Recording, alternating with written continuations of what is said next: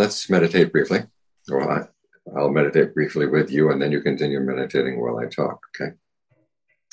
So, get comfortably in position.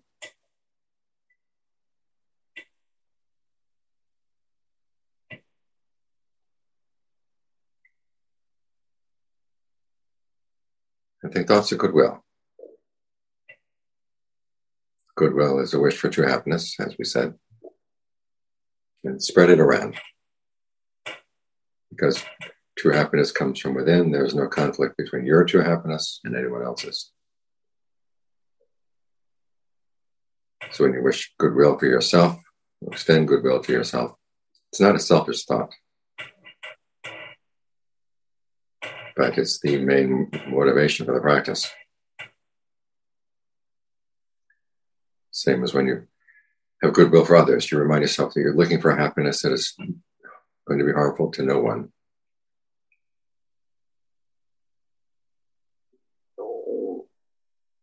So you want to develop your own internal resources as a way of finding that happiness.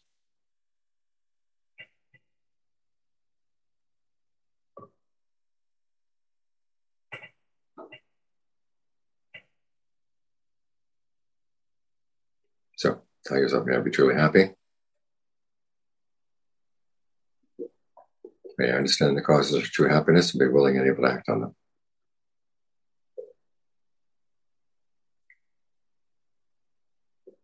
And then extend the same thought to others, starting with people who are close to your heart, then moving out in ever widening circles.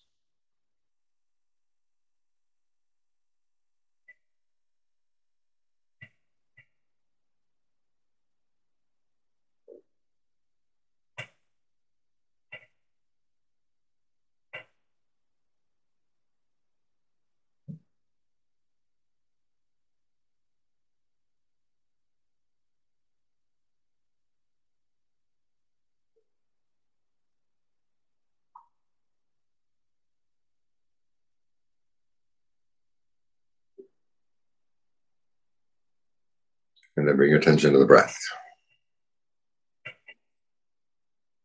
It's good to start with some good, long, deep in and out breaths to emphasize the feeling of breathing in the body.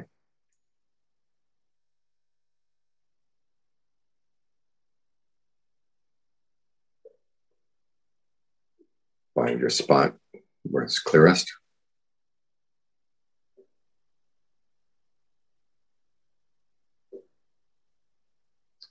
Then ask yourself if long breathing is comfortable. You start adjusting things. So you find a breath that's not too long, not too short, not too heavy, not too light. When it feels just right from the knees of the body and the knees of the mind right now. Of course, those needs may change. So stay on top of what the body needs and stay on top of what your mind needs right now.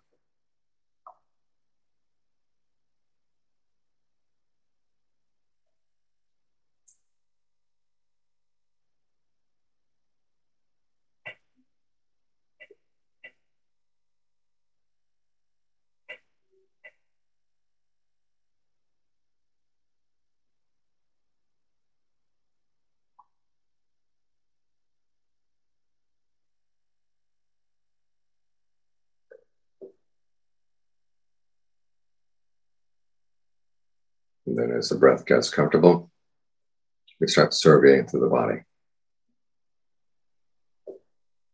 See what feels best for you. Starting down at the navel, moving up the front of the torso, through the head, down the shoulders and the arms, down the back, out the legs. Go at your own pace.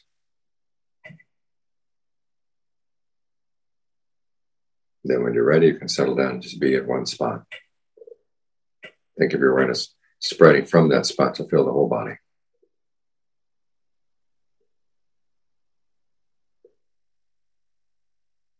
Like the light of a candle in an otherwise dark room. The flame of the candle is in one spot, but its light fills the entire room.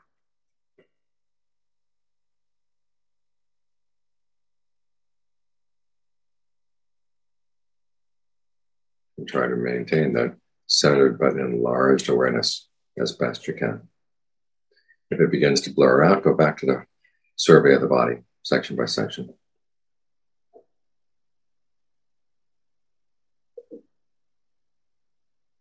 But otherwise, learn how to stay right there, clear, centered.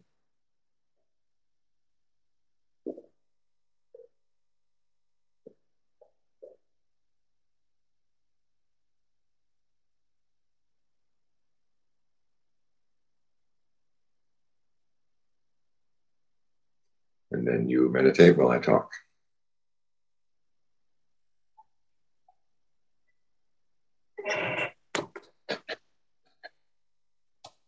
This afternoon, we'll talk about how to approach the issue of death from the perspective of the Buddha's awakening.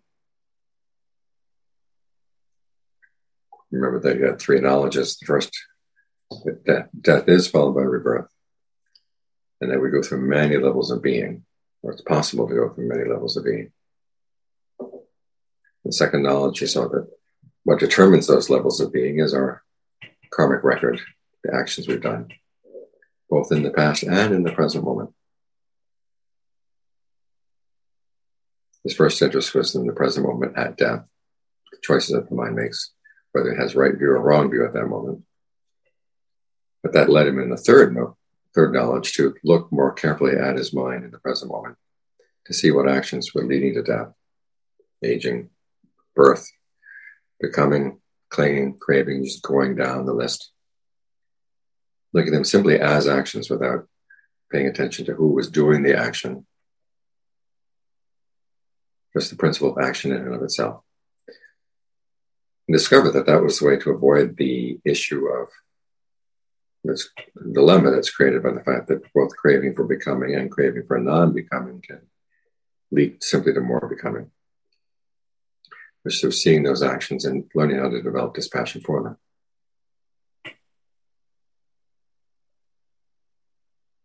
that was what led to his experience of the deathless. Now, the lessons we can learn from that have to do both with preparing for a good rebirth if we can't totally reach the deathless, but also learning what we can do as we as we meditate to uh, learn the skills that would be necessary for finding that deathless element. The Buddha recommends mindfulness of death as a meditation practice. In fact, that's the context in which he talks about being in the present moment or focusing on the present moment. Present moment is not a good in and of itself, but it's the place where the work has to be done.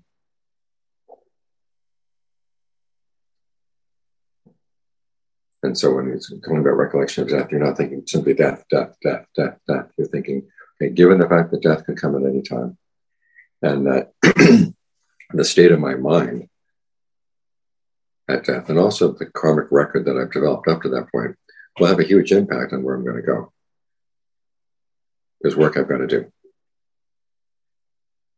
And the work you can do, it kind of falls into two main categories. One is simply the things you can do in order to create good options for rebirth in case you need them for the moment of death. And the other is mastering the skills in the present moment. So you understand what are these actions that lead to becoming, that lead to craving? And how can I learn how to deal with them more skillfully so I don't have to slip off into an unskillful, unskillful birth at that time? So, in, terms of the first category, creating good karma in advance to create good options, the most basic list that the Buddha gives for the things you have to do is to develop conviction, virtue, generosity, and discernment.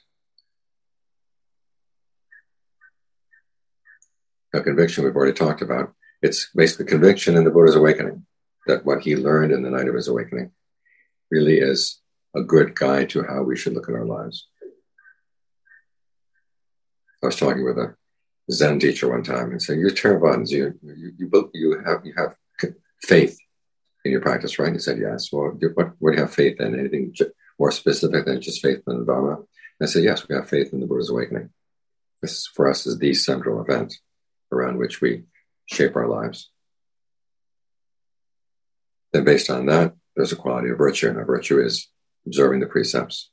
The precept against killing, stealing, illicit sex, lying, and taking intoxicants. That third quality, generosity,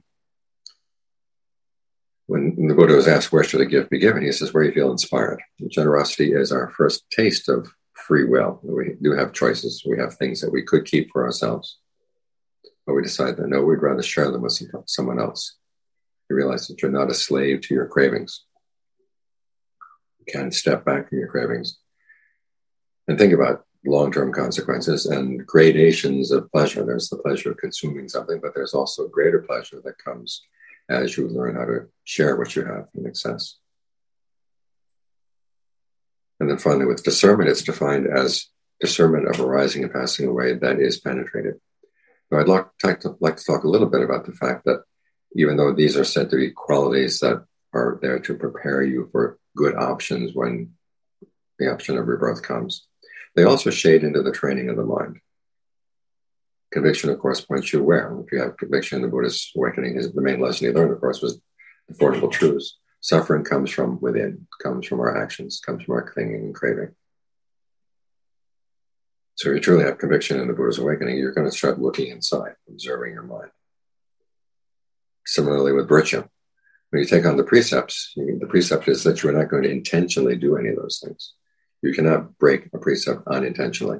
In other words, if you happen to step on a bug, not knowing that it's there, or if you say something that you think is true, but it turns out that it's not true, that's neither of those actions will break a precept. So as you take on the precepts, you focus more and more attention on your intentions. At the same time, you have to develop qualities of mindfulness, alertness, ardency. Mindfulness to keep the precept in mind, alertness to watch what you're doing as you're doing it. then ardency is, is to stick with it. And even there will be cases where you will have to make sacrifices in order to maintain your precepts, but you're willing to put out the effort. You know, there's three qualities: ardency, alertness, and mindfulness are qualities that are developed in mindfulness, mindfulness practice and concentration practice. So you're preparing yourself to meditate as you take on the precepts. With generosity, the Buddha focuses on how the, the rewards of generosity are not just a matter of the gift you give or to whom you give it, but a lot of it has to do with the motivation with which you give. There's one passage where he talks about the different kinds of motivation you might have. And in the very first one, it sounds like he's starting out with a catch 22. He's recommending that one of the rewards of generosity is that you would be reborn in a good place. And he says one of the lowest motivations for generosity is that I will enjoy this after death. In other words, I'm going to get this back with interest. He doesn't say it's a bad motivation. He talks about the different levels of devas and how different motivations correspond to different levels of deva lands that you might go to after death. This would be the four great kings, which is not a bad place to be. But he says there are higher motivations and he encourages them. The next higher one is simply that giving is good. It's a good thing to be generous. Higher than that is that you have a family custom of being generous and you will maintain your family custom out of respect for your parents and your ancestors. And even higher motivation is seeing that there are people who are not well off, whereas you are well off. It's not right that you don't share. Sense of obligation when you have something that other people don't. And higher motivation, which is that there have been great giving, gift giving sacrifices in the past. And you can give in that same way. A higher motivation still is that it simply makes the mind serene and that when you're generous a sense of gratification joy arise. Then finally, higher than that is the sense of this ornament of the mind. At that point, you don't need them anything anymore from the generosity. It's just a good thing to have.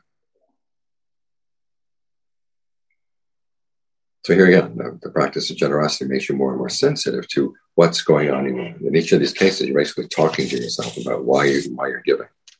And the Buddha's encouraging you to have some more sensitivity to different motivations that you might have for being generous. As for discernment, it says penetrative knowledge of arising and passing away. It's not simply watching things coming and going. To be penetrative, the knowledge has to one see what is the origination of these things that are coming and going in the mind. These, these, whatever it is that I'm experiencing. And origination basically means causation. And when the Buddha uses the word origination, nine times out of ten, it's origination coming from within. The causes are things that are coming from your own mind.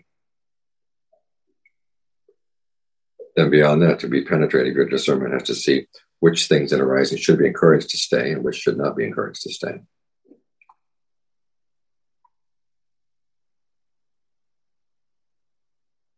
So you're getting more and more sensitive to what's going on in the mind and the effect that certain mind states will have. Learning, encouraging yourself to develop skillful mind states and to get rid of unskillful mind states.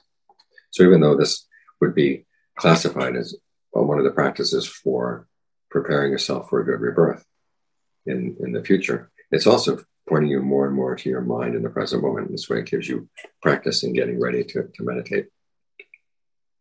Now, in addition to those four qualities, conviction, virtue, generosity, and discernment. There are other lists. There's a passage where they talk about the qualities that would make you a deva. And that list has those four qualities plus learning. Here would be learning of the Dharma.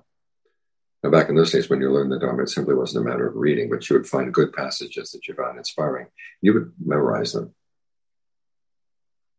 And this is a practice I, I would encourage because you think about what's going, sloshing around in your mind as a result of having been exposed to TV and the internet one of the monks here at the monastery tells a story about when he was an exchange student down in Mexico. And they had a big party for these the visiting gringos. And the Mexican students would sing folk songs. And then they turned to the Americans and said, okay, could you sing us some American folk songs? And the American students looked at one another and they didn't know any folk songs. So they ended up singing Gilligan's Island and other commercial jingles. so if that's the kind of stuff you have in your mind, it might be good to replace it with, with some good Pali passages or, or Pali passages translated into English. You just learn to memorize them running over your mind. So these things are with you when you need them. I know in my own case, after Ajaan Fuang passed away, that first year at the monastery was a difficult year because we had people coming in from outside trying to take over the monastery. And it created a lot of difficulties. And time and again, I would be thinking about well, what would Ajaan Fuang do to handle this case? And his words would come right back to me. He, he, one time he said this, another time he said that. And that was what kept me going well. Was having that in my mind. It's one of the reasons why I wrote the book Awareness Itself, was to keep those things in mind and to share them with other people. So it's good to have good short Dharma passages that you that you can hold in mind. That's way of giving you strength and giving you guidance when you need it.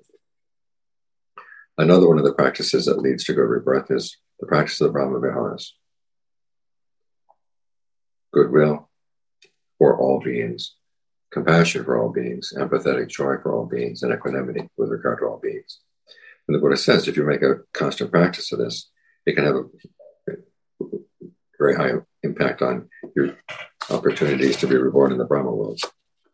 For either one, two, four, even 500 aeons, he says. So that's another way that you can prepare for good options that will be available to you at the moment of death if you develop these skills in advance. Now, as you're developing these skills, remember, as I said earlier, this is going to require a certain amount of effort, this practice, a certain amount of dedication. And you'll have to be developing a skillful sense of self around these. So don't be afraid of that sense of self. I don't know how many times I've heard people say, well, if you do concentration practice, it requires a lot of effort, and effort requires a sense of self. And we all know sense of self is a bad thing. Well, if the sense of self is developed, developed around comparing yourself with other people, yes, that is unskillful. But the sense of self that says, okay, I'm capable of doing this, I will benefit from it. I am the responsible one who's going to be responsible for my birth or my how I handle aging and listen to that That sense of self is going to be necessary. So don't be afraid of developing that. As long as you're not on the verge of arahantship, you need a sense of self to motivate yourself to act. So those are some things you can do as preliminaries to prepare good options to be available for you at the moment of death. Then there are things you do as you focus in on the present moment in your meditation. Again, you're here, as the Buddha says, because there's work to be done. Particularly want to learn about the steps that are going to be leading to craving, because remember that image the Buddha had. Rebirth is like a fire being blown from one building to another building. And in those days, they believed that the fire had to feed on something in order to burn. In this case, it would feed on the wind, carrying it from one building to another. We know how winds can be, and we know how fires can be in winds. They can spread in all directions, and they're pretty blind. So you want to be able to learn how to gain some control over your cravings. This is the big focus of learning to meditate in the present moment is getting some control over your cravings. We'll notice, I'm just noticing in passing, that when the Buddha focuses on meditation, when he, studies, he actually focuses your attention on two of the main factors in the sequence that lead up to craving independent arising. One is feeling, how feeling leads to craving. And the other is fabrication. Remember, fabrication is the first factor that occurs in the list after, after ignorance.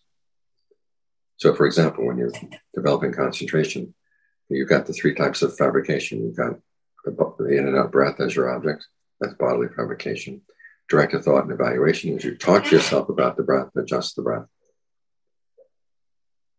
And then mental fabrication, um, which will be feelings and perceptions, the feeling of ease that you're trying to create as you focus on the breath, and the perceptions of the mental images that you hold in mind to keep you there. And these are the things that need to be put together in order to get the mind in concentration. And as you work with these things, you'll find that you get hands-on experience with these different kinds of fabrications so that instead of doing them in ignorance, you'll be doing them in knowledge.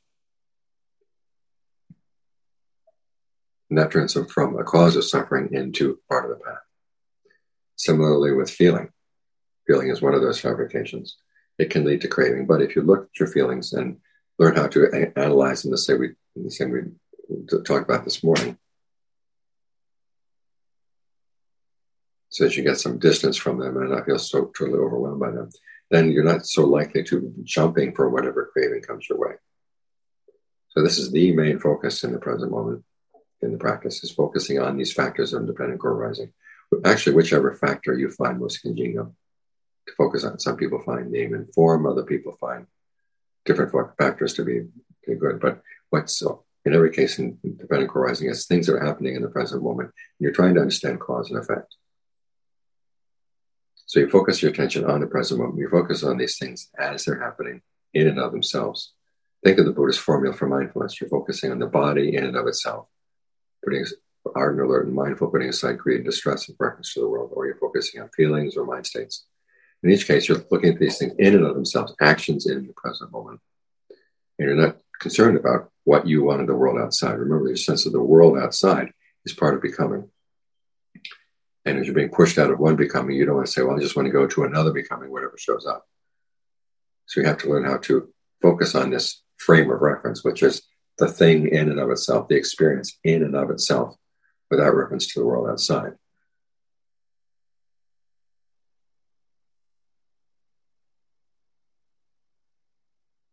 We're doing this because, as the Buddha said, we have to deal with dangers that are coming up. And this is one of the aspects of mindfulness practice that is often underplayed. They talk about mindfulness being accepting and open, but the Buddha often talks about okay, there has to be a sense of urgency as you develop your mindfulness as it develops into concentration, because there are dangers all around. You think of the image of the quail that's caught by the hawk because it wandered in the wrong territory, or the monkey that's been caught because it wandered into the wrong territory, got caught in a monkey trap. There's the image of the gatekeeper at the fortress has to make sure that no enemies come in. In other words, no unskillful states come in. There's the image of your head being on fire, and you have to be very mindful to put the fire out. So again and again, when the Buddha is talking about mindfulness, there images they give rise to a sense of urgency, and you're counteracting dangers. When you apply this to breath meditation, this is one of the one of the types of meditation which gives a lot of emphasis on fabrication you think about the first tetrad in breath meditation instructions, the Buddha talks about calming bodily fabrication. Now, bodily fabrication here means your in and out breath. And you might ask, well, why is he talking about it in such technical terms? Why can't he just say, calm the breath? He's trying to get you to see the role of fabrication, the role of your intentions in the way you breathe. Similarly, in the second tetrad, when he talks about being sensitive to mental fabrication and calming mental fabrication, he wants you to see these processes of fabrication and to learn how to manipulate them. It's in manipulating them that you get um, awareness and knowledge of them. And I've talked to some people who say, well, if you're working on the breath, what are you going to do when you die? You won't be able to be with your breath anymore. Well, in working on the breath, you're going to become more and more sensitive to these processes of fabrication. That's precisely what the Buddha wants you to look at. Not just a, a vague awareness of, of, your awareness, but simply Where is the fabrication going on in your mind right now? Where are your tensions in the mind right now? In what direction are they leading? This is the purpose of breath meditation is to get you sensitive to those things. Now, there's a tradition in the forest tradition that says basically that when you're meditating like this, you are preparing, you're learning the skills you're going to need when you when you die. And the Buddha himself seems to say as much. There's a passage where he goes in and sees the monks in the sick ward, and he says, "Look, approach approach death mindful and alert." And it defines alert, of course, being alert to what you're doing and the results of what you're doing. Mindful, he defines in terms of the establishments of mindfulness. So as you're trying to get the mind centered like this, the, these are the instructions where you get into concentration. You're, you're basically learning the skills that you will need as you die. Now, the things that are going to come in at that moment are, are basically the same problems that you encounter as you meditate. In other words, the hindrances. These are the things that get in the way of mindfulness, they get in the way of concentration, and they get in the way of discernment. In the passages where the Buddha talks about mind states that you have to watch out for as you're approaching death, four out of the five hindrances are mentioned explicitly. Um, sloth and torpor is the only one that's not mentioned. But because sloth and torpor would obscure your mindfulness and alertness, it's implicit there that this is something you've got to watch out for. So, what are the five hindrances? You've got sensual, sensual desire. At the moment of death, you're going to be strongly attached to the body and to thoughts of sensual pleasures. This is one problem. Um, ill will, which might be directed at others for their past bad actions, wanting to see them punished think of what the Buddha had to say about that. To the soldier, asked him, you know, my, my, my teachers told me that if I die in battle, I will go to the heaven of, of those heroes slain in battle. what does the Buddha have to say about this? And the Buddha, in line with the etiquette of the time, decided this is not a topic he wanted to talk about. But this, the soldier asked him three times, so Buddha had to answer. So he said, well, basically, if you're thinking, may these beings be destroyed, may these beings be, be harmed, as you if you die at that moment, okay, your your mind would pull down to the hell of those slain in battle. In other words, if those it's precisely ill will that you have for people at that time. The other example he gave us he gives us of the bandits sawing you up with that saw. If you have ill will for them, you're going to be reborn in a bad place, a place that would want wants to get back at them. And we have to be careful about ill will because one of the ways in which ill will disguises itself is as justified anger the desire for justice. You want to see somebody get their just deserts. They see someone who's going unpunished for their for their misdeeds, and you say, "I this person really deserves to to suffer." That is ill will. And the ideal thing would be to take the attitude that the Buddha had toward Angulimala, seeing even though Angulimala had murdered all those people, still he had the potential for awakening, and he could avoid a lot of suffering by awakening. So we, I think we know the story that after he became a monk, there were a lot of people who were still upset about the fact that literally he was getting away with murder. They would throw things at him when he was on his own run. But that's that was going to be for their long term harm because here he was, here he was arahant. So you have to watch out for your desire to see that justice be done because it can lead you to a bad rebirth. A rebirth that's based on thoughts of revenge or based on thoughts of wanting to avenge something. It's a bad rebirth. You don't want to go there. As I said, there's sloth and torpor is the third hindrance. It obscures your mindfulness and alertness. Worry, in other words, restlessness and anxiety, can also be a big hindrance at the moment of death. You'll be worried over the future of your loved ones or concerned for any punishments that you may have for your own past misdeeds. These are the two big worries that the, the Buddha addresses. So that's something you will have to want to counteract. And then finally, doubt and uncertainty comes from not seeing the true Dharma. In other words, you haven't had an experience of the deathless yet. So there's going to be some doubts. You know, did the Buddha really know what he's talking about? You know, until you've received, until you, excuse me, until you gain the Dharma eye, there's still going to be some doubt. So this is one of the things you have to work on is what can I do to meditate in order to have that experience so I can overcome this doubt? Now, the antidotes for these of the five, the first one that has to be addressed is uncertainty, because if, if you don't believe what the Buddha had to say or are not confident in what he had to say, then it's going to be hard to counteract the other hindrances at that moment of death to see them as the big problem facing you. So the Buddha gives various ways of addressing doubt prior to stream entry. The first one is he, what might we call his the Buddha's wagers. We all know Pascal's wager, but if, however, if there is, is a God, it's a good thing to obey him If there is no God, that doesn't hurt you. You've lost nothing. Well, in the Buddhist sense, he says, if you know, if you live a skillful life, even if it turns out that there is no such thing as karma, there is no such thing as rebirth, you can hold yourself uh, with a sense of honor that you've lived in a harmless way by developing skillful qualities in the mind and abandoning unskillful ones. Also, he says to learn how to watch your own mind and try to make it, try to make the distinction between what qualities in the mind are skillful and which ones are unskillful. And then notice when you act on skillful qualities, what are the, how does it change your life? What benefits do you have? In particular, he recommends developing goodwill. This is of, of the very skillful qualities. This is probably the quickest one to see that if you have goodwill for others, you're going to behave in a lot more skillful way. And again, you can hold yourself honorable that you haven't harmed anybody, even if there are no results of karma, if there is no rebirth. And it gets you confident that yes, you can actually do this, because that's the other aspect of doubt. There may you may believe in what the Buddha had to say, but if you say, I can't do this, that's going to really get in the way. But you can see yourself like goodwill is not that hard to develop. Because you think about it, we're the people for whom you have ill will. And you can probably think of a few right off the bat. You say, well, if what am I asked when I'm to do when I'm extending goodwill to them? It's basically may this person see the error of their ways and change their ways so they can find true happiness. Now, that's something you can wish for anybody.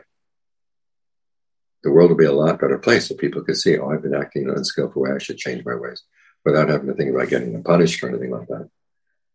You might say, well, there are certain people I'd like to see, see them hang in the wind a little bit before they, they change their ways. And you have to remind yourself, well, well nothing's really gained that way. Because there's very few people who undergo punishment like that who don't get a sense of being justified or, or feel that they've been mistreated. Very few people will see the connection between their misdeeds and their suffering.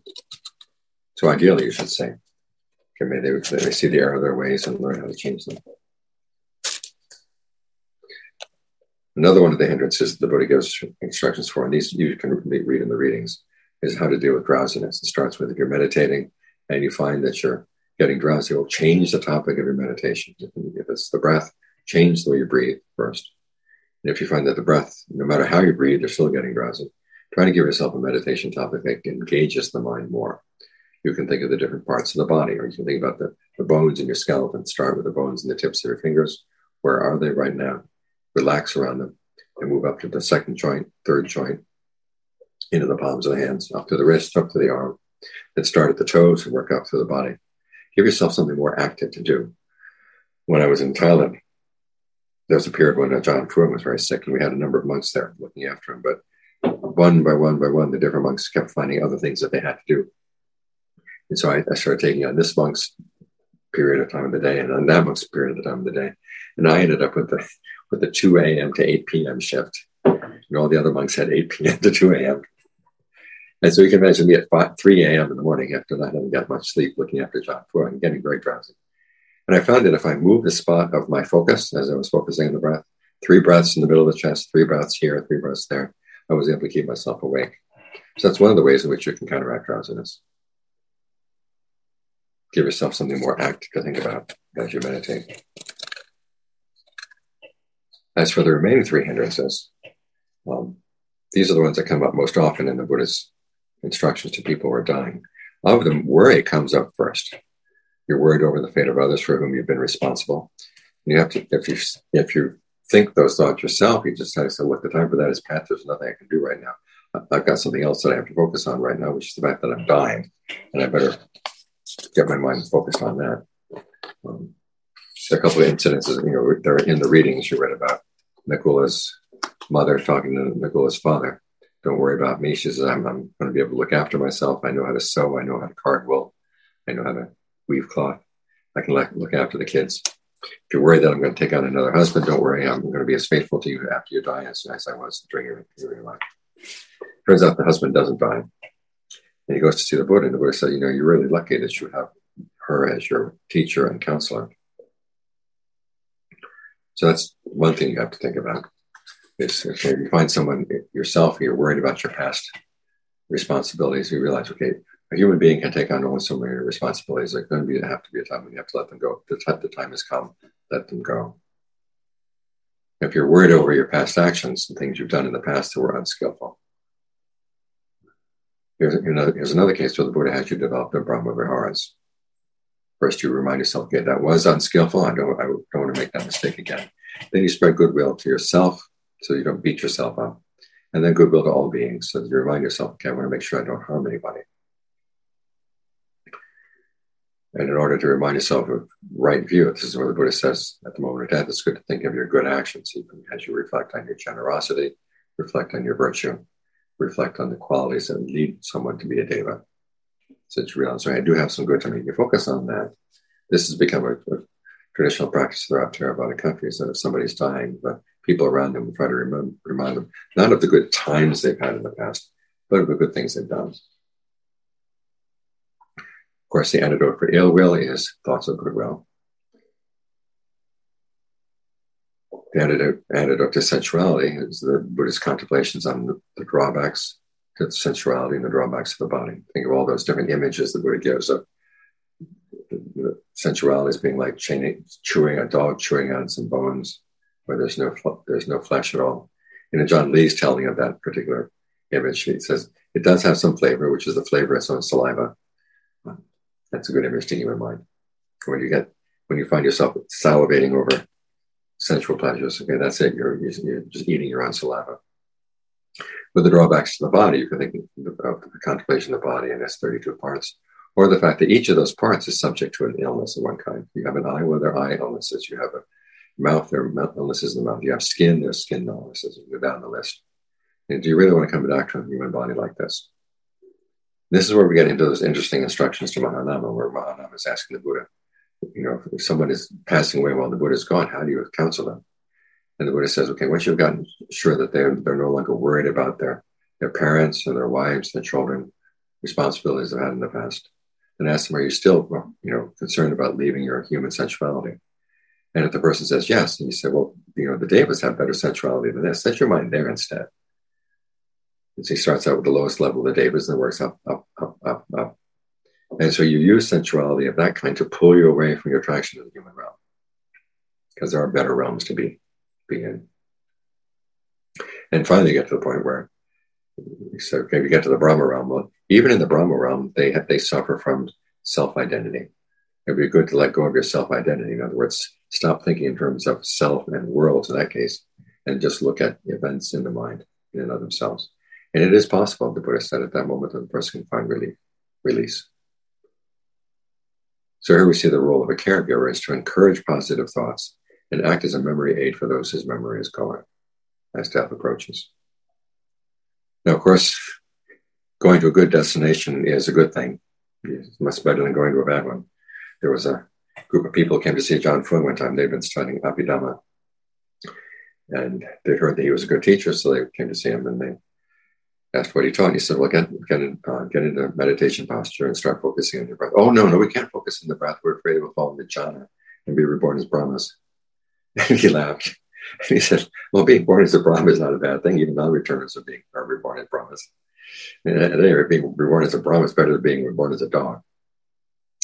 So going for a good destination is not a bad thing. But you have to remember that going to a good destination the next time around doesn't guarantee that you're going to go to a good destination after that. So you're not 100% safe. And so this is where, if you want to go beyond any kind of good destination in, in, samsara, this is where you have to understand becoming. You need to have to learn how to upset, observe the steps leading there. This is what dependent co-arising is all about. And learning how to see them in and of themselves. This is where you try to get rid of the narratives or worldviews that tend to come clustering in on, on you. You notice this, of course, when you sit down and meditate. Sometimes it's the narratives of the day, sometimes it's old stuff coming up.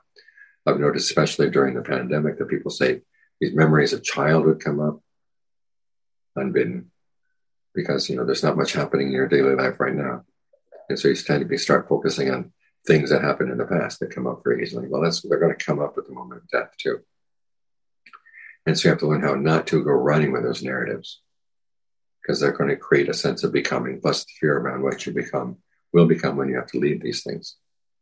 So you have to develop the the, skills that you learn in not giving meaning to pleasures and pains and the stories you're telling yourself around them. In other words, to see these, um, these events as separate, just events coming and going in the mind. And to see where the appeal is, what's their lure, but also to see their drawbacks. Because, the Buddha said, the way to develop dispassion for things is look for the appeal. Why does the mind go for them? Look for the drawbacks. And then when you see that the drawbacks outweigh the allure, that's when you can develop the dispassion will give you give you a sense of release. So you overcome clinging not by trying to see everything as a oneness. You're actually trying to see these events in the mind simply as separate events that are part of a causal process. You can keep the mind on that level. As the Buddha said, you begin to see that it's just nothing but thoughts of your existence or the existence of the world that occur to you at that time, or thoughts of your non-existence don't occur to you either, or the non existence of the world. There's simply stress, arising stress passing away. You say, I don't need this. There must be something better. And that's when the mind inclines toward the deathless. And this is what gives you the freedom from attachment that, need, that you would need to keep going in order to keep on being a being. At that moment, when you're freed from attached, attachment, you're also free from all the limitations that go with attachment the mind, the Buddha's image is of a fire that's released from its attachment to a fuel. Remember those days, the theory was that fire burns because it's feeding on its fuel. At the same time, it's clinging to the fuel. And it's not the case that the fuel is clinging to the fire. So for the fire to be freed, the fire has to let go. In the same way, you're not the one who's being trapped by the narratives that you tell yourself. You're not the one that's being trapped by the pain that's coming up. You're the one that's holding on. It's your it's your clinging that is trapping you. If you can learn how to let go, that's how you become free. And as the Buddha said, remind yourself that as you let go, you're not going into annihilation. The, the he says, is a good thing. Since if you see that the deathless would be something that wouldn't have any pain or any sense of limitation or any sense of nostalgia or regret, and just erase that thought because it's not true. The is a good thing. So this is what the teachings are all aimed at. As I said, the Buddha started his quest for the Dharma, looking for what would not die. It's because of his quest, because he stayed to it, stuck to it so thoroughly and so consistently, that we have the Dharma to practice now. Which means that when we think about issues of aging, illness, and death, they're not tangential applications of some Dharma that's meant to be just for, for the present moment. They're what the Dharma is all about. Because these are the, the big issues in life you don't understand how to live your life well, it's good to understand well what happens at death. What is, how does the mind handle aging, illness, and death so it doesn't have to suffer? When you can answer those questions, and then you've taken care of all the things that would really weigh down the mind, and you've given a good direction to your life. So those are the thoughts I have for this afternoon.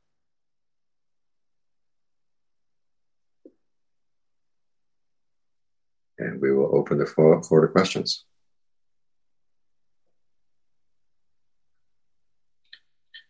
Quill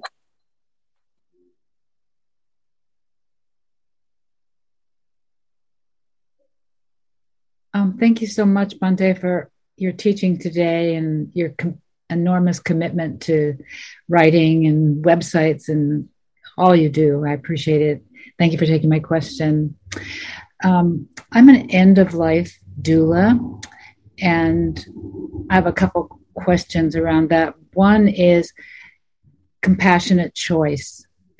When I first began, I, I was uh, quite black and white about it. It was just I, I can't support people who make this choice.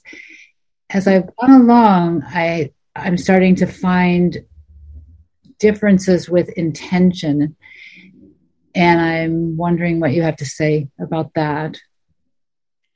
You euthanasia? Well, euthanasia or in California, um, you can have assistance from a medical person if you meet certain criteria. Okay, well, from the Buddhist point of view, that's not a skillful approach.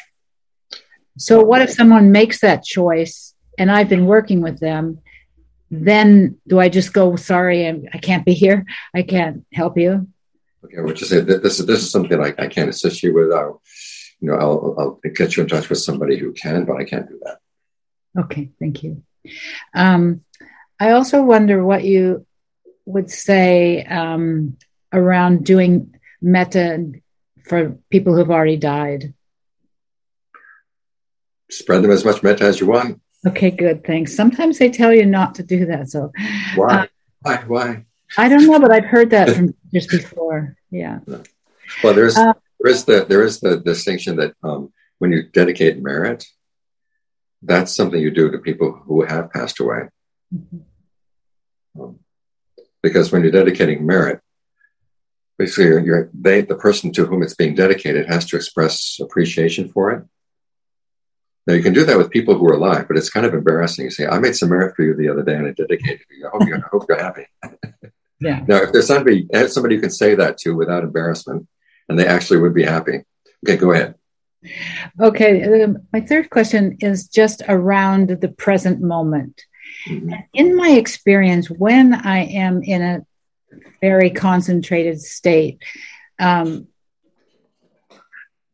present moment isn't really. It's a it's a movement, so there's no stopping at a moment. And yeah, so I I'm not sure how to um, be doing it in the present moment. I'm just with what is. Yeah, exactly. Some people say when you're in the present moment, you're outside of time, but that's not the case. Time is very much there. You can see it slipping, slipping, slipping away. Um, and so, what you want to do is say, okay, given that this is where I am right now in this in this in this sort of this flow. Okay, to what extent am I contributing to the flow, and especially to what extent am I contributing to any any stress or suffering in the flow? Thank you. Mm-hmm. Appreciate that. Thank you. Mm-hmm.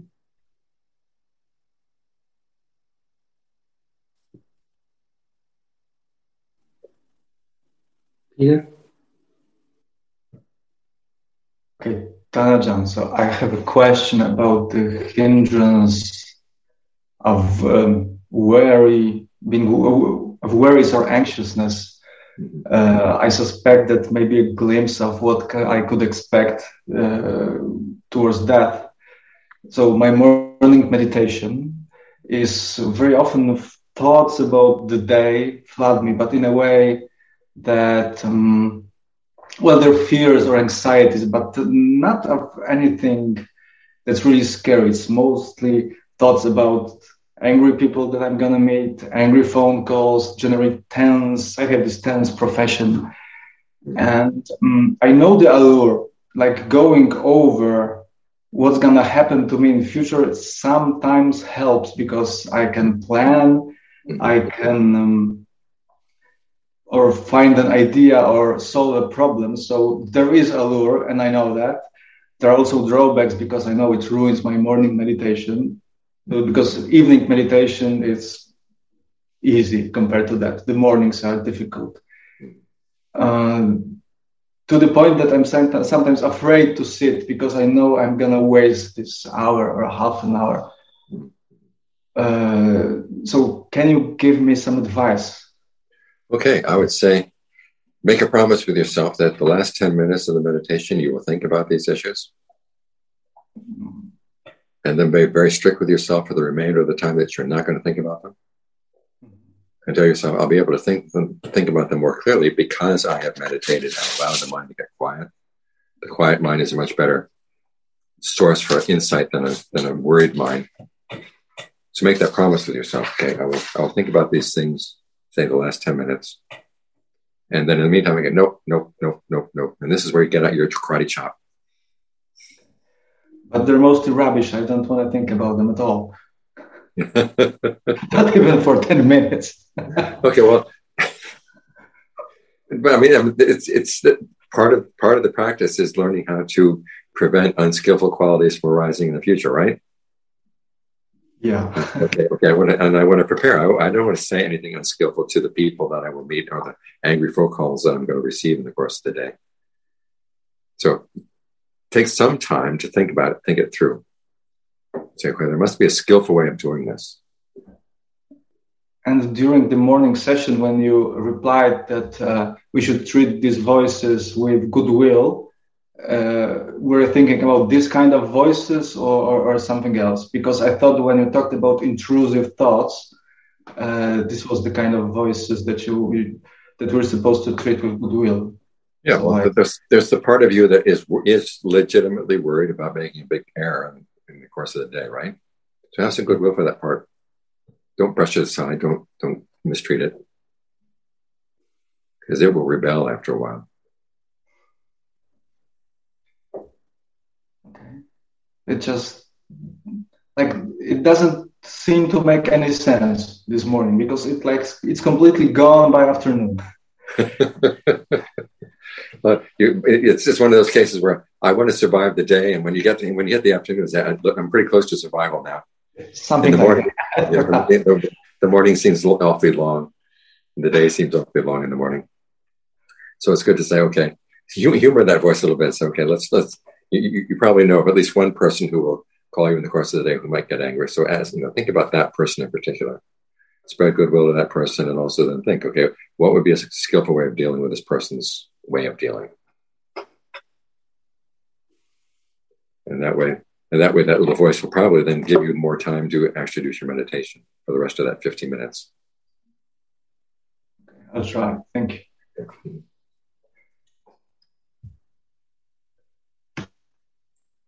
Jeff and Rita? Hi, Than Ajaan. Um, thank you very much for teaching today, as always. Um, I want to talk, uh, ask about, go back to the uh, issue of kamma. Um, and for those of us with sort of performance anxieties, this moment of death, reflection, contemplation can be incredibly daunting. And sometimes I think I get caught in seeing kamma as a sen- sentencing versus like a quintessential tool and teaching to be used to help guide me throughout my life rather than just that moment um, of death.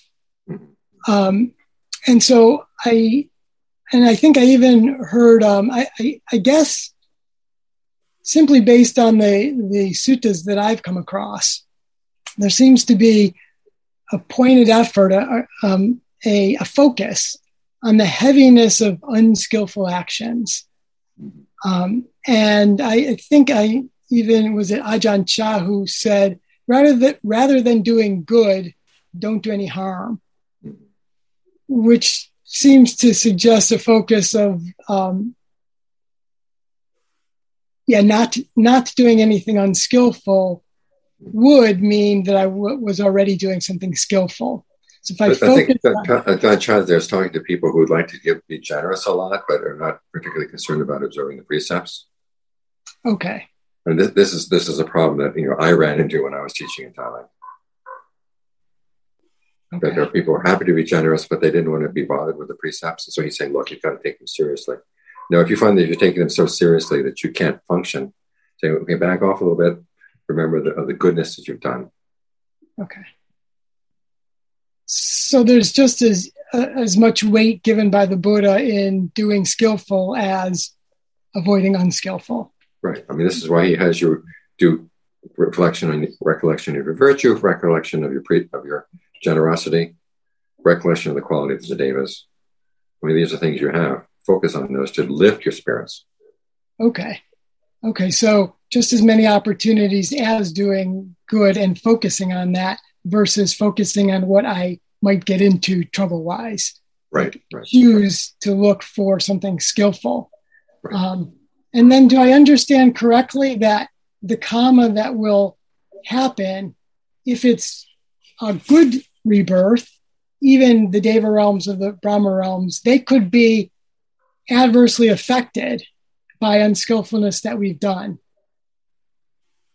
And and it would be either to make those positive realms somehow unpleasant or shorten the span.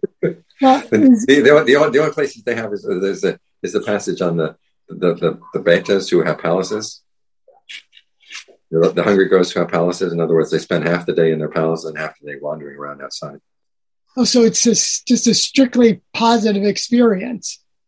I guess well, I'm. Yeah, the, the Deva realms are pretty positive, yes. Okay.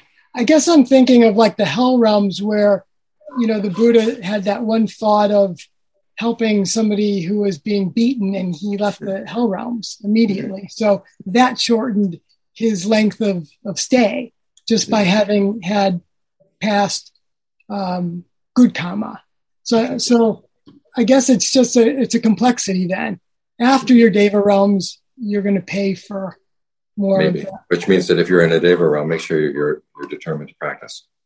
So you can, you can approach death with that if you haven't entered the stream with, I want right. to be in a Deva realm practicing. Right, right. Okay. So, lastly, does the Buddha ever um, give suggestion of just the strength of practicing his teachings for awakening, like he does going to the hell realms? Does he ever say, if you're doing my my teachings, you're gonna you're gonna be pretty sound. Well, it basically says, you, as you follow his teachings, you're not creating any of the causes for going to the lower realms. Now, you may have some past bad karma, which this, these can erase, but remember the image of the, the, the lump of salt in the river. Right. Okay. You can you can mitigate what you've done in the past by developing expansive mind states. Okay, great. So in in essence, you know, continue to focus on skillful and not to keep doing on doing good. Keep on doing good. Yeah. And you're going to do well. Thank you. Oh, um, Reed also has a question. Yeah. Can this be a two for one? Yeah. um, so, uh, as I've been considering um, death and the transition, I've started to um, sense some fear coming up with claustrophobia. And I was wondering if you could give any recommendations on how to work with that.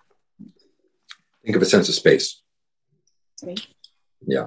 I told you that story about a Ajaan Fuang student who was meditating one night and his voice came to her and said, You're going to die. And she couldn't stay anywhere in her body. She couldn't focus anything. She said it was like a house of fire. Every room we went into was, was on flame. And then she thought of space. And so she took space as her object. And, you know, if she had died at that time, she probably would have become a space deva. but at least, at least that gets you out of that feeling of everything's kind of closing in on you. Okay, so as I envision like losing contact with the sense doors, um, mm-hmm. just maybe focus on um, cultivating more of a an awareness of space. Then, mm-hmm. okay, thank you, Steve Ross. Thank you.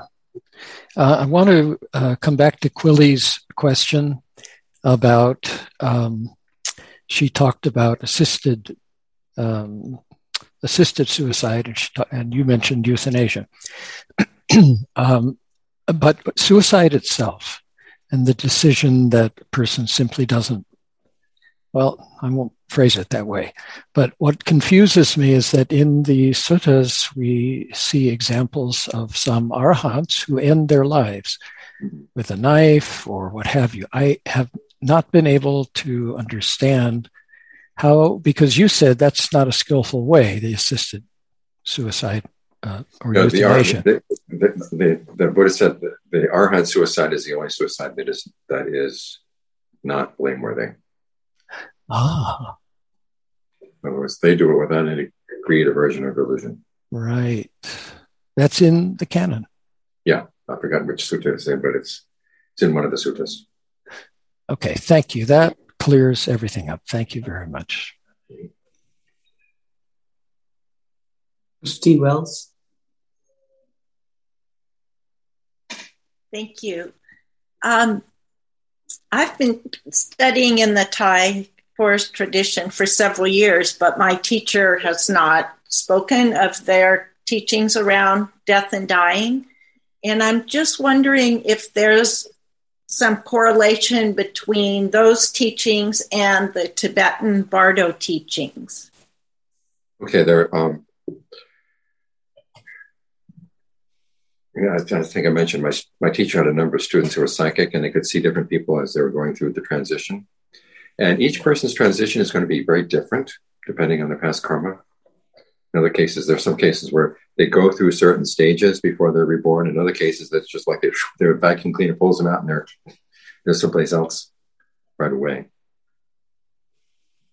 Um, like that case I said, where the woman saw the, the the dead bodies on the side of the road, but also saw those people standing around looking kind of lost. So sometimes the, the I guess the, for lack of a better word, the spirit will be hanging around. And in cases like that, she would stop, spread goodwill to them, and then you know, they would they would they move on. Others others just go right on. You know, and there, there there's a huge near death experience literature in Thailand, and one of the common themes is that there's kind of a police clearing room where there's somebody sitting behind a desk and they've got the ledger for where you go. And in each case, of course, you know, the, the, the, the, sergeant in charge looks at the ledger. Oh, it's not this time, this person's time yet. And so they get sent back. But sometimes they get the, the spirit guide says, well, you know, as long as you're here, do you want to see a little bit of heaven and hell? It's oh, sure, it'd be great. So they wander around and they come back and then they, they tell, tell their experiences. My favorite one was this one guy was going to this heaven and all the devas were dressed in the kind of the traditional Thai style dress.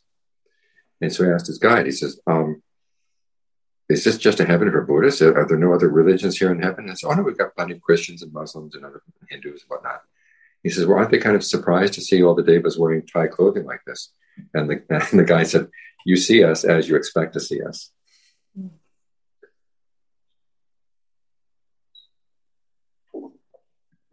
So the thing about going through the bardos is um, they don't have that, and, and, there's no there's no set set of stages that everybody's going to have to go through. It's going to depend on your karma, whether it's you know, very good karma, pull you up right away, or, or whatever. Thank you. Welcome.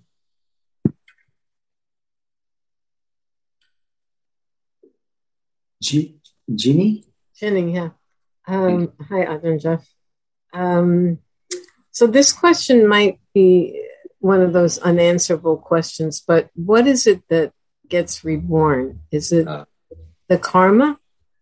Well, this is precisely what the Buddha says he didn't focus on. Right. Okay. He, he focused more on okay, how does the process happen? Because that's something you can actually do something about. I mean, you if you want to take on identity, an identity, you create your identity around what you're attached to. But the you whole point create, is, what, what did you say? You create your identity about the things you're around the things you're attached to. That's what you are as a being, is your attachments. And so he wants to take attention away from that question. Because as soon as you say, well, what am I? And you're going to grab onto this, this, and this and make that into yourself. Mm. And so he's trying to get you to get get that way of looking at things in terms of simply actions in and of themselves. What am I doing? And what is it leading to?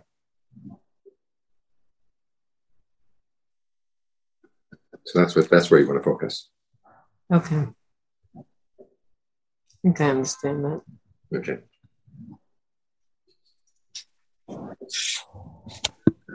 Gita? Wonderful to see you, Thanissaro Bhikkhu. Thank you for teaching all of us. Thank you. Sadhu, sadhu, sadhu. Bhante, I had a question on the 12 links. And um, I've heard two, two schools of thought, and I think both are possibly correct. One is that you can break the links at any point. And the second is that you could um, break the links at contact with the five sense faculties, and then feeling arises, neutral, um, happy, and uh, sad.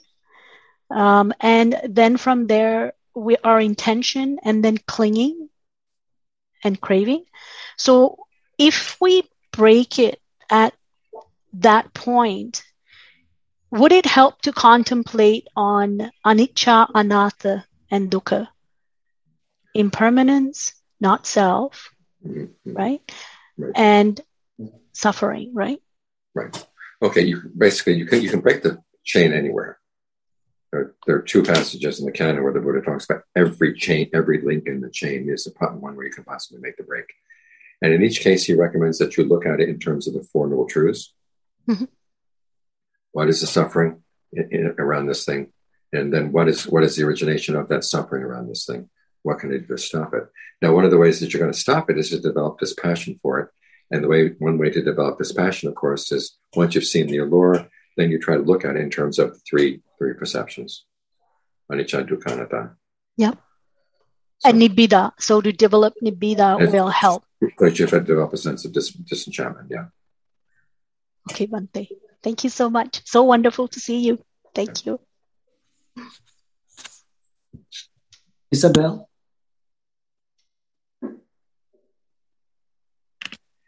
Thank you. Thank you, Than Ajaan. Um, it's good to see you. My question is uh, twofold. The first is um, what kind of chants or thoughts can I send to someone who is dying or who has just died and I'm not with them? And then the second one related is uh, is that different for someone who has died because of assisted suicide? Okay, lots of goodwill. Thoughts of goodwill. If you want to chant, there's the chant, there's the Karaniya Metta Sutta, which is basically about goodwill. And remember, the Buddha never, the Buddha never kept his teachings for only those who don't don't deserve to suffer. in other words, it, no matter what you've done in the past, the, whatever reason you're suffering, may you stop suffering. So it, it, doesn't really matter how they died or what; you still send thoughts of goodwill, and then dedicate the merit of your practice to that person. Thank you. Sylvia? Good afternoon, Jan. Thank you for your wonderful talk. I have a question regarding uh, the natural and unnatural death. Uh, let's say that you're struck in the natural disasters like an earthquake or lightning strikes or car hits you suddenly. How can we prepare for that when it's like a split second? Um, how can we still be mindful and alert at times like that? Um, fear, I think, is the last mistake. Okay. Um, basically, the Buddha says uh, there was a there was a similar case like this in the sutras where Mahanama comes to say the Buddha says, you know, what if an elephant strikes me? You know, it's going to be that, that was that was that was their version of a car crash, getting by an elephant, and it was the same sort of thing. He said, just you know, just just keep your mind closed. Just remind yourself, okay, the time has come. I just got to drop things. Okay. And this, this is one of the reasons why the, the Ajaans encourage you to stay with the breath as much as you can as you go through the day. So if anything unexpected comes up, okay, you're there. You're ready. You're you're ready. Thank you.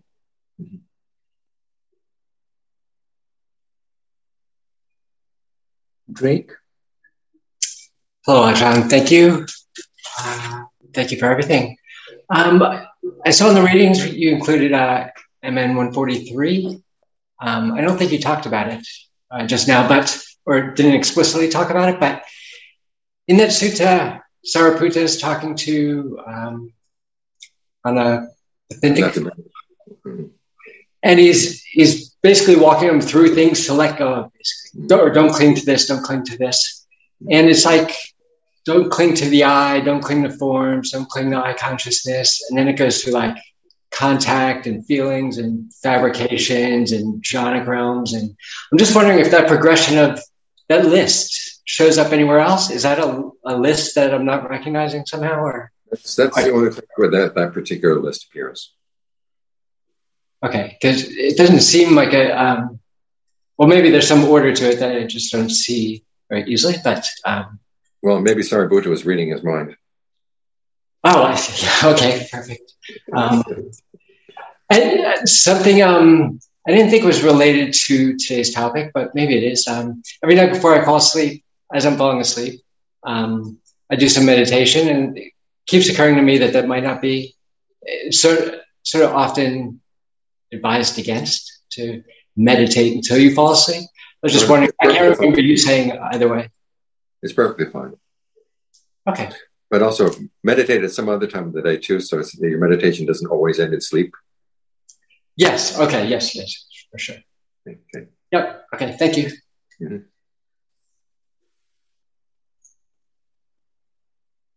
Kevin?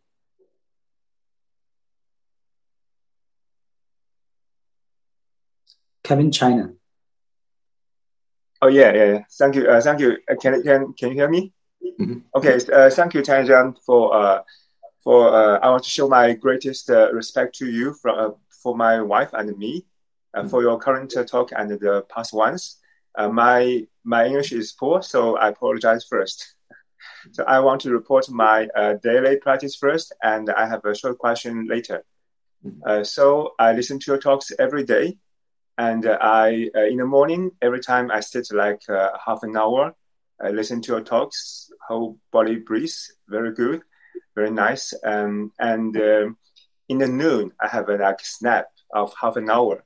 Uh, by that time, with fewer awareness, but the refreshment is also good. So after I uh, uh, finish my work, I go to practice some yoga.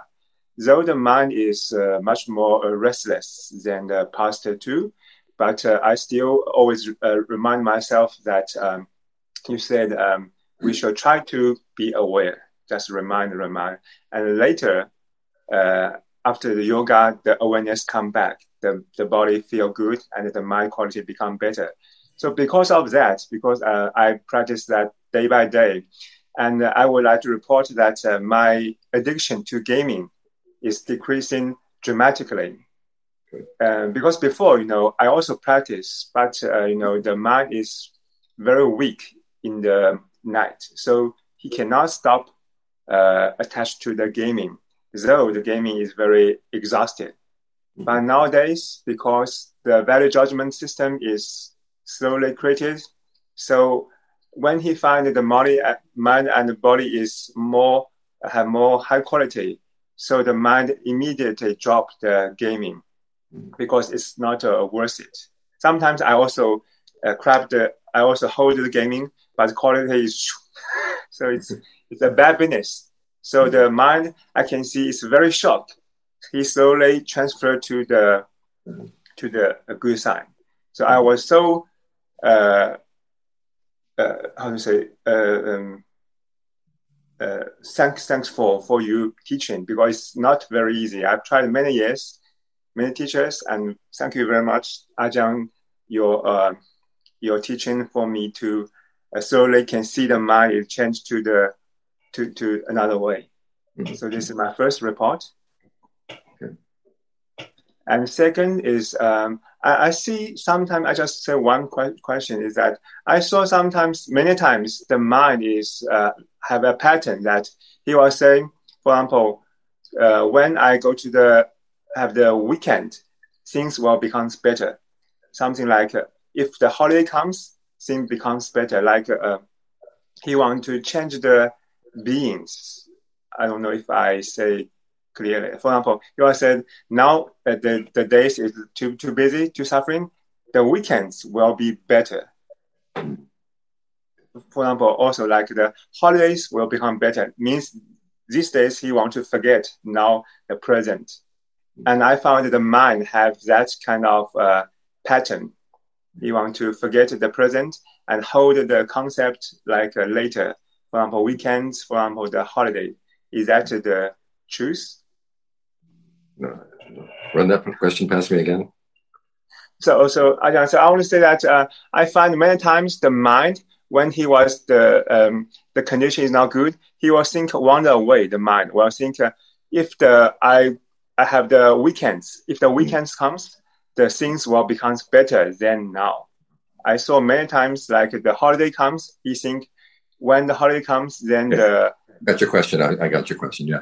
Well, basically, if it's one way that helps you have some patience and, and endurance with the difficult situations, reminding yourself, okay, things will get better.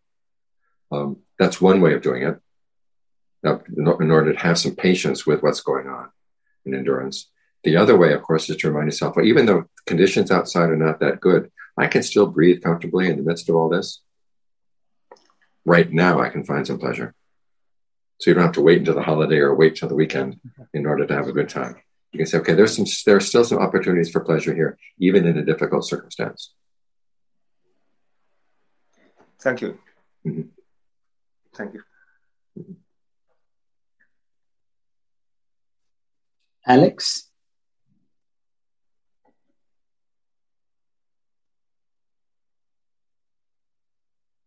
Yeah.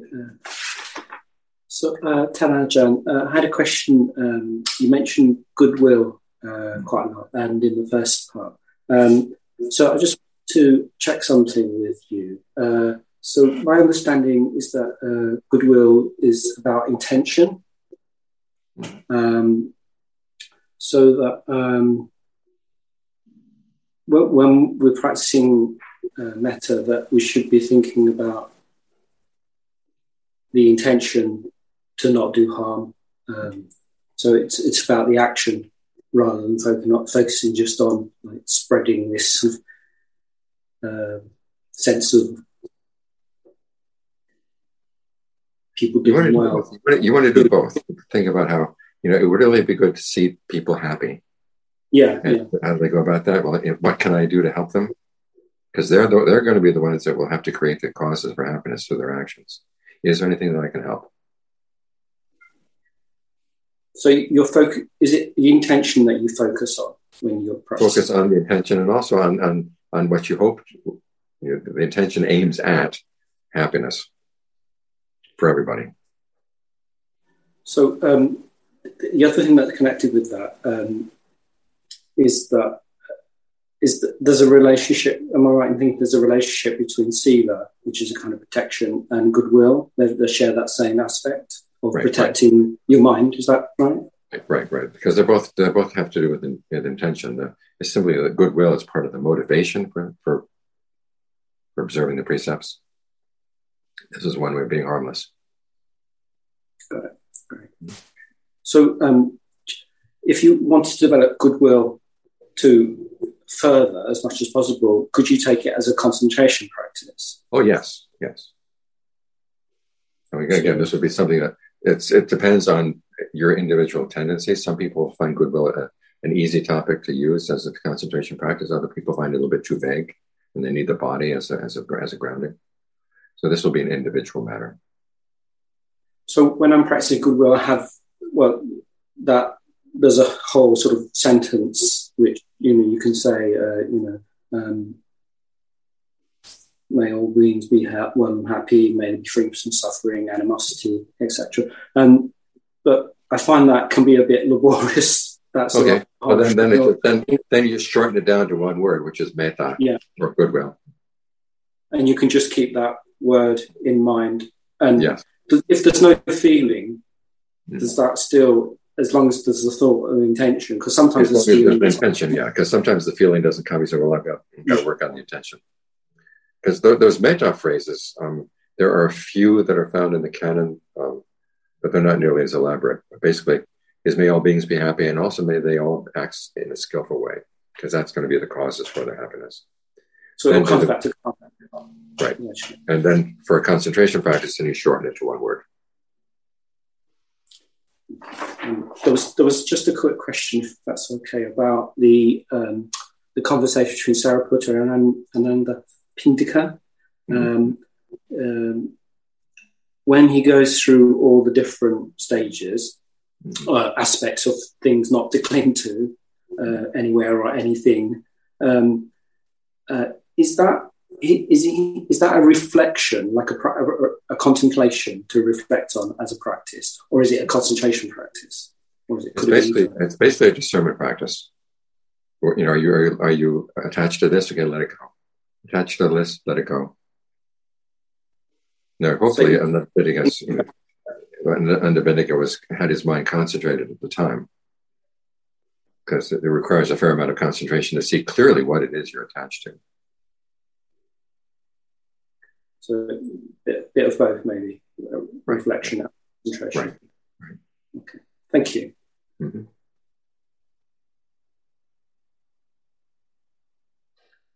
Kindu? Um, Than Ajaan, so just coming uh, back to a question that was asked before, um, you know how you, apparently in the suttas there's like arahants who commit suicide and that's okay. Um, so given that they've got this um, sort of undisturbed happiness, I'm guessing that the suffering of their bodies are just easily managed. Why would they want to kill themselves? Because uh, they see that they're just a burden to other people.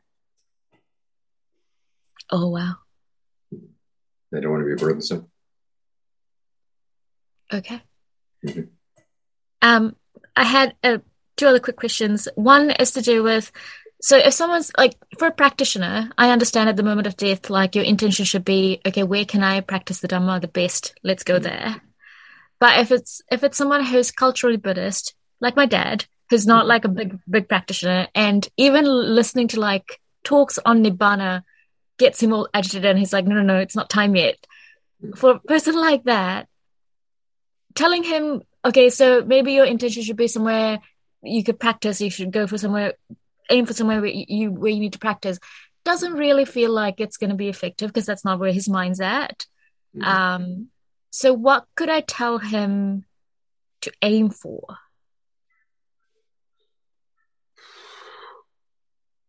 Tell him to aim for a state of being in which he's harmless. Harmless. Mm-hmm. Okay. Could I ask him to aim for somewhere where it's like a lot of pleasure, hoping that it'll be a deva realm? well, you never know what pleasure he's going to latch onto at you know that at that moment. So this looks pretty good. Yeah. You know the story of the, the two friends who are practicing, and one of them one of them dies, becomes a deva, and the other one becomes a fly in a in a in a in an outhouse. Yeah. yeah. So the, the, the deva goes down and says, Where's my friend? What happened to him? He sees him, he's a fly down in the outhouse. So he goes down and, and talks to him. He says, What are you doing down here? And the friend says, What do you mean down here? I'm in heaven. See, my, my head is green. I'm in Indra, you know and and food falls out of the sky. More food than I can eat falls out of the sky every day. so, so don't just go for pleasure. Go for harmless pleasure. Okay, harmless pleasure. Okay.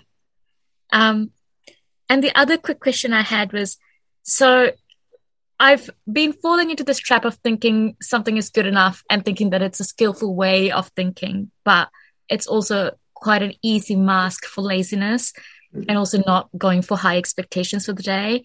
Um, so what I'm doing now is to kind of reflect at the end of the day. Okay, well, did I did I have a good day where I met my expectations, or did I just say things are good enough and just kind of like walked off? But the thing is, when I do that reflection, is there's a relentless voice in my mind that tells me that I could do better, mm-hmm. and I don't know how to manage that because there's always things I could do better. Mm-hmm. Um, so do I just keep driving myself? Because that sounds like a lot of pain. Or hey, I will do one one extra thing better every day. Okay. Just just throw a little something for good measure. okay, okay, okay. Awesome. Thank you. Eileen?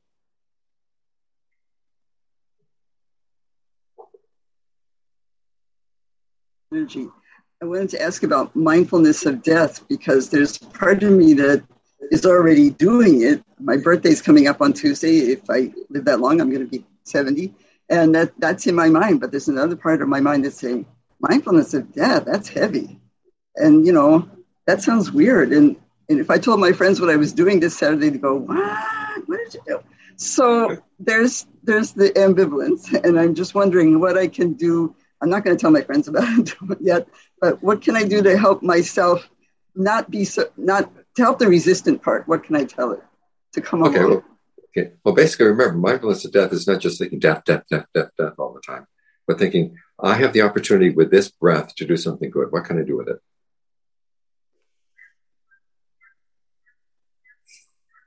That's what it's all about. Thank you very much. Okay. Todd? Than Ajaan. Um, all this talk about the realms, I'm getting a little bit confused about what I should be aiming for. I, um, I, I, had thought I heard at one point that the human realm was the best realm to practice in. Um, but sounds like now I was hearing you say going to some other realms like Deva or Brahm, Realm might be better. But what should we be aiming for? Or I don't trust my own judgment. I'm afraid I'm going to pick the wrong one. Um, because my mind's not very wise a lot of the time. Well, don't don't choose anything below the human realm, okay?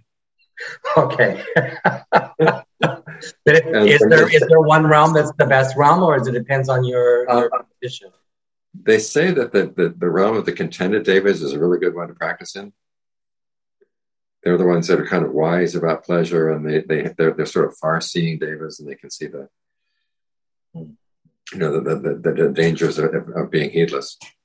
Um, Ajaan Suwat made a comment to one of his some of his students who visited from Bangkok one time. He said, "You know, the human realm is going to get pretty bad. Don't come back to the human realm. Try for a Deva realm." So. I could, I could, I could see that happening. I mean, I can see that coming. It's like, yeah. Thank you. Antoine. Thank Could you for your te- thank you for your teaching, Bhante. Um, my question is um, about uh, follow up with Gita about the twelve link of ini of dependent origination, Bhante. Um, I don't understand how can we can break the cycle at any point because like becoming or say rebirth, it seems like when we say that, it's like we have the control over the natural cycle of things. I mm-hmm. thought that we should just break it at ignorant by having wisdom. Okay, basically, it's bringing it's bringing ignor- it's bringing wisdom to any of the, of the things. You don't just cut with the scissors. You have to cut with knowledge. And so, if you bring knowledge of the Four Noble Truths to any of the factors, basically, it's any of the factors up to clinging. Once you've hit clinging, you're suffering already. So I have to turn back and look at the craving because you have to cut it at the craving. So anything from anything from fabrication up through craving, you can cut it. Yeah, as long as you bring bring knowledge to that particular connection. Thank you, Bhante. Marisol. Uh, Ajaan Jeff, I'm afraid your answer to um, a previous question about the uh, arahants committing suicide because uh, and uh, because they thought they were too much of a burden Mm-hmm. makes me think of me. I mean, I mean, if they are too much of a burden, I must be, you know, five thousand times much more of a burden than. No, they, they, their, their work is done. Their work is done. They just want to go. Your work isn't done yet. I know. yeah, So that- but, uh, that's, but- why. Yeah, that's why you have to I'm- hang around and work on it. I'm sorry. That's why you have to hang around and work on it. Okay, so uh, so their work is done, and they've earned the luxury of being able to, you know, Back out. bow out. I guess. Okay, I haven't earned that yet. Yeah, I get it. Okay, thank you. Olivia. Hello, Ajaan Jeff. Uh, sorry, no video. Um, I just want to say that I think with everything we've heard you say today, and as we learn about uh, self and not self, we the way out appears to be fabrications, clearing out the the misfabrications we have in our mind in order to end suffering. But for me, whenever I try to attempt to uh, whenever I see that I'm going off track and I try to change the perceptions, and in order to stay um, with things as they are in and of themselves and not of the world, because you know the corporate world ideas come in, uh, diffusing things that relate to the Four Noble Truths. Uh, I just wondered if you were going to write a Dhamma app that we could all plug into our minds to, to clear all of this. I mean, it's ongoing, and it really appears to be that, uh, you know, just clearing the fabrications and thinning them down and refining them is the way out. Yeah. Um, how, what sort of, what can I keep in mind when I sit down to meditate or even when I'm walking around and thoughts come into into my head.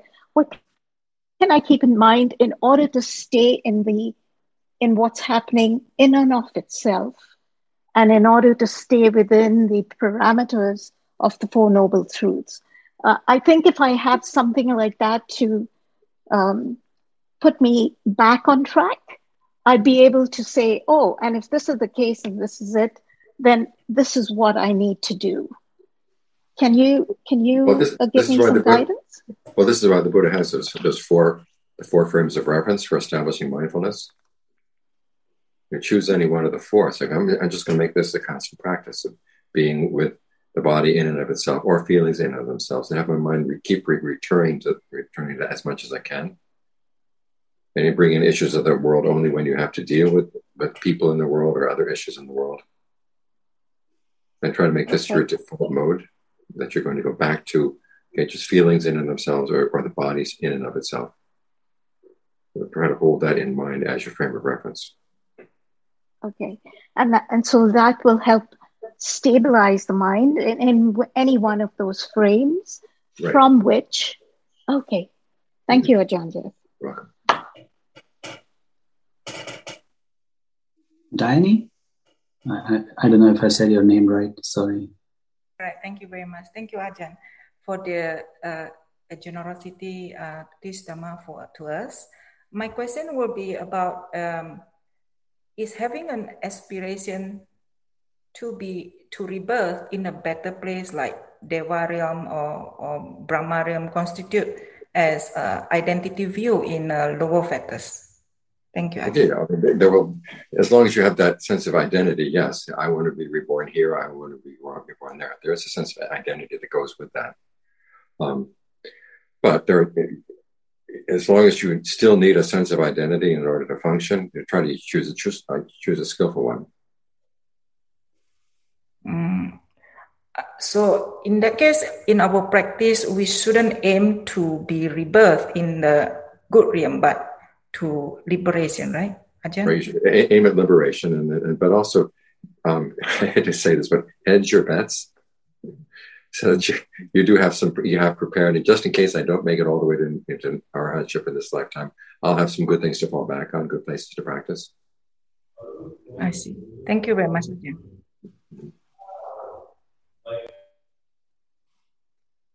so Than Ajaan uh, that concludes all the questions okay. uh, however in the chat. Uh, i had i had a few questions if you don't mind. Okay sure. Go ahead.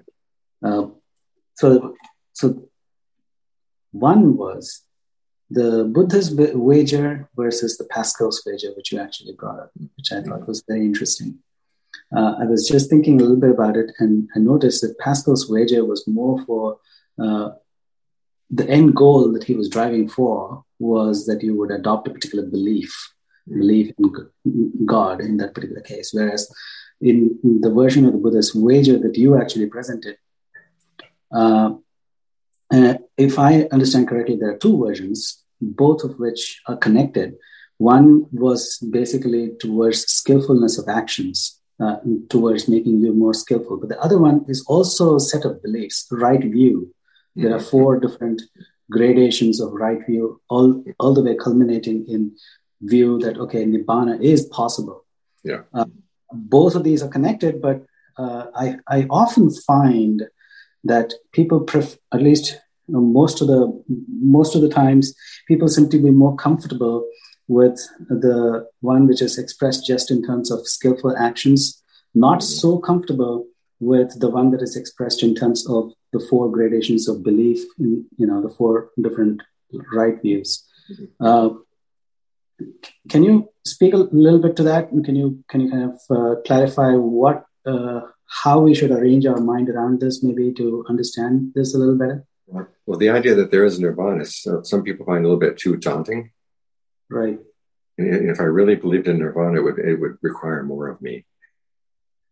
Or if I really believed in rebirth, it would require more of me. Right. Um, it's interesting that this question is being brought up here in the in the Sati Center. Uh, I I do not belong to the Sati Center. Okay. So no, but in, in, in, under their aegis, because there was one year that I was saying, you know, there's there are all these courses where people say, you know, you know, imagine that you have only one year left to live, and you get together as a group and you say, what is the date that we're going to so we're going to assign kind of as our cutoff date, and imagine what it would be like if we this were our last year to live. And I said, what you really ought to do is get a group of people together and say, what if we really believed in rebirth? Let's live our life for one year as if we really believed in rebirth.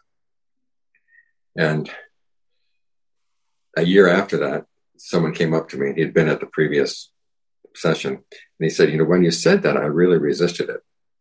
Yeah. And so I thought, so I, so I, I looked into it. Why do I resist this idea? And he said, it, it made me realize I would have to live a much better life.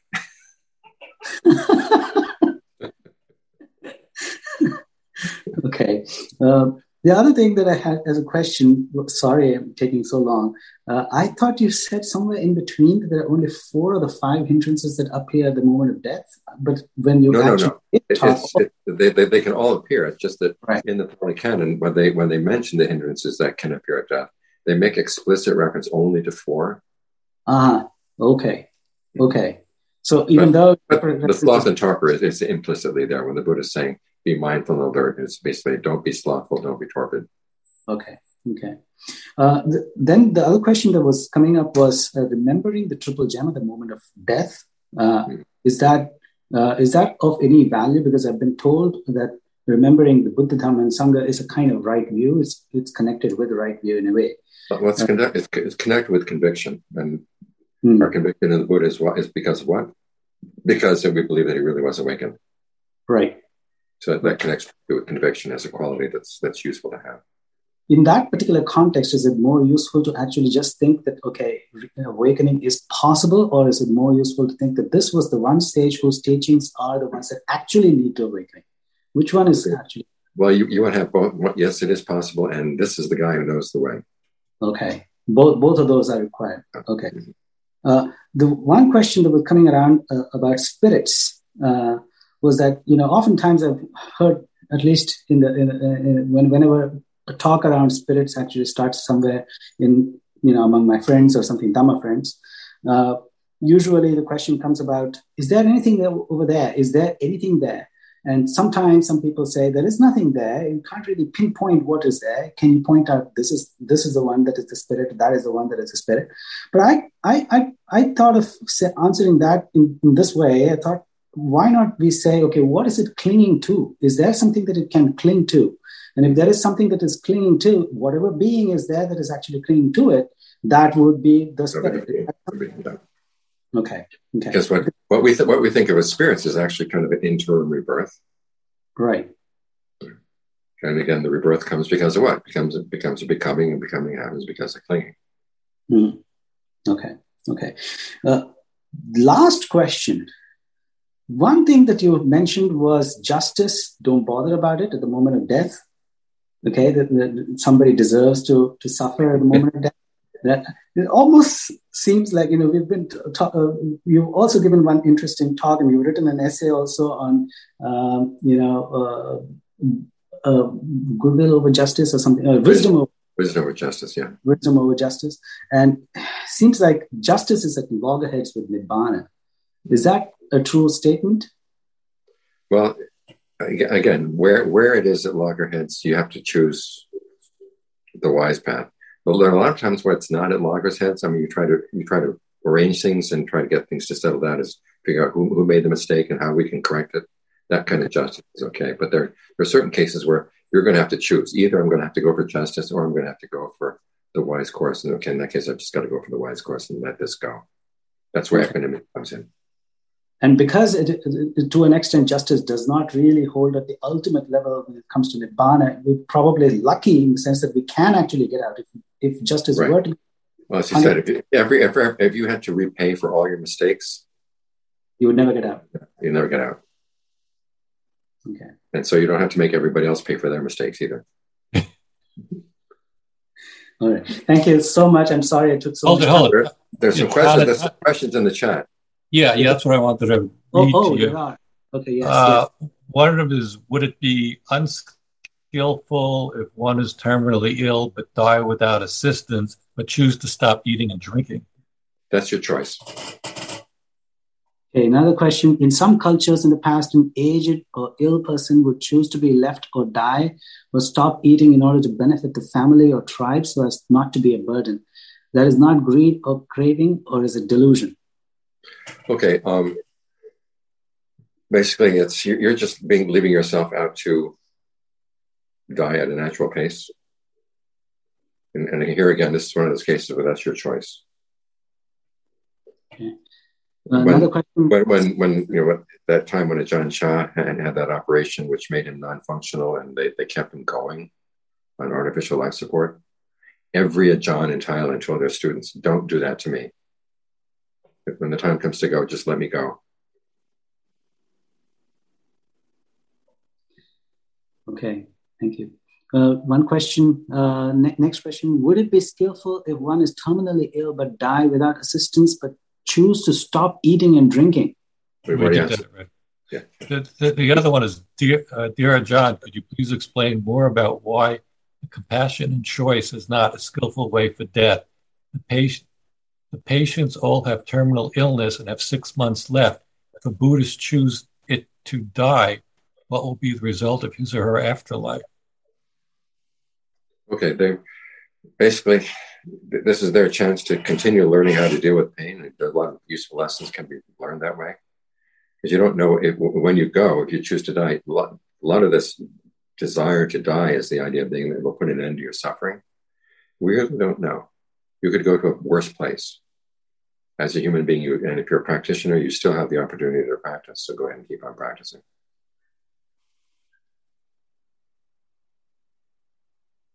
Okay, one more question. Uh, is it okay to receive pain during medication like opiates near death? Would it would be unskillful? Would it be unskillful in terms of mindfulness? Okay, there you can take doses that don't interfere with your mindfulness. You know, those places where they allow the patients to control the, the, the amount of, of, you know morphine that they're getting, whatever. They tend to take a lot less than when the, the nurses come around and give them shots, because the nurses have to compensate for the fact they're not going to be able to give a shot for another 24 hours or whatever. And so they tend to overdose the patients. Whereas when you're on, on the drip, you can control it better. And the patients tend to be more mindful and use a lot less of the, of the painkiller.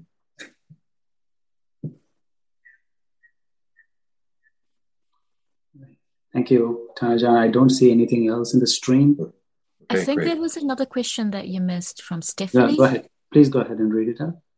Oh, okay. Um, if you can see it. I'm, yeah. Kind of Dear Ajaan, what's a skillful way to help a person who's at the end of their life, do not study the Dhamma, and who have a lot of remorse about things they have done? Thank you so much for your teachings. Okay, remind them that um, the best thing you can do about remorse about things you've done is to just take up, make up your mind that you're recognize that as a mistake and you resolve not to repeat the mistake, and then just have lots and lots and lots of goodwill. develop goodwill for all beings. In doing research for this particular issue, I kept coming up again and again and again how much goodwill plays a role in dealing with illness, goodwill plays a role in dealing with worrying, it plays a role in dealing with, of course, with ill will, plays a role in dealing with uncertainty. It's one of the ways in which you can prepare yourself for a good rebirth. I mean, so the practice of goodwill is, is a very important part of preparing for aging, illness, and death more than I would have expected. Okay, well, I hope this has been helpful. Yes. Thank you. Thank you very much, Than Ajaan. Did you yeah. say anything about chanting? Thank you, Bhante. Thank you very much, Than Ajaan. Thank you, Than Ajaan. And thank you to all the organizers. Thank you, Bhante. Thank you, Bhante. Thank you. May you live a long and happy life, Bhante. Please, please, thank you. Thank you. Thank you, organizers. Thank you, Bhante. Bye. Thank you. Thank you to all. Thank you all. Than Ajaan. Thank you. Obrigado, Than Ajaan. Uh, Janata, Marcos, aren't you glad you're not translating? Oh, I'm very glad. Thank you very much. I'll be well. You'll be well. Take care. You all. Yeah. Thank you.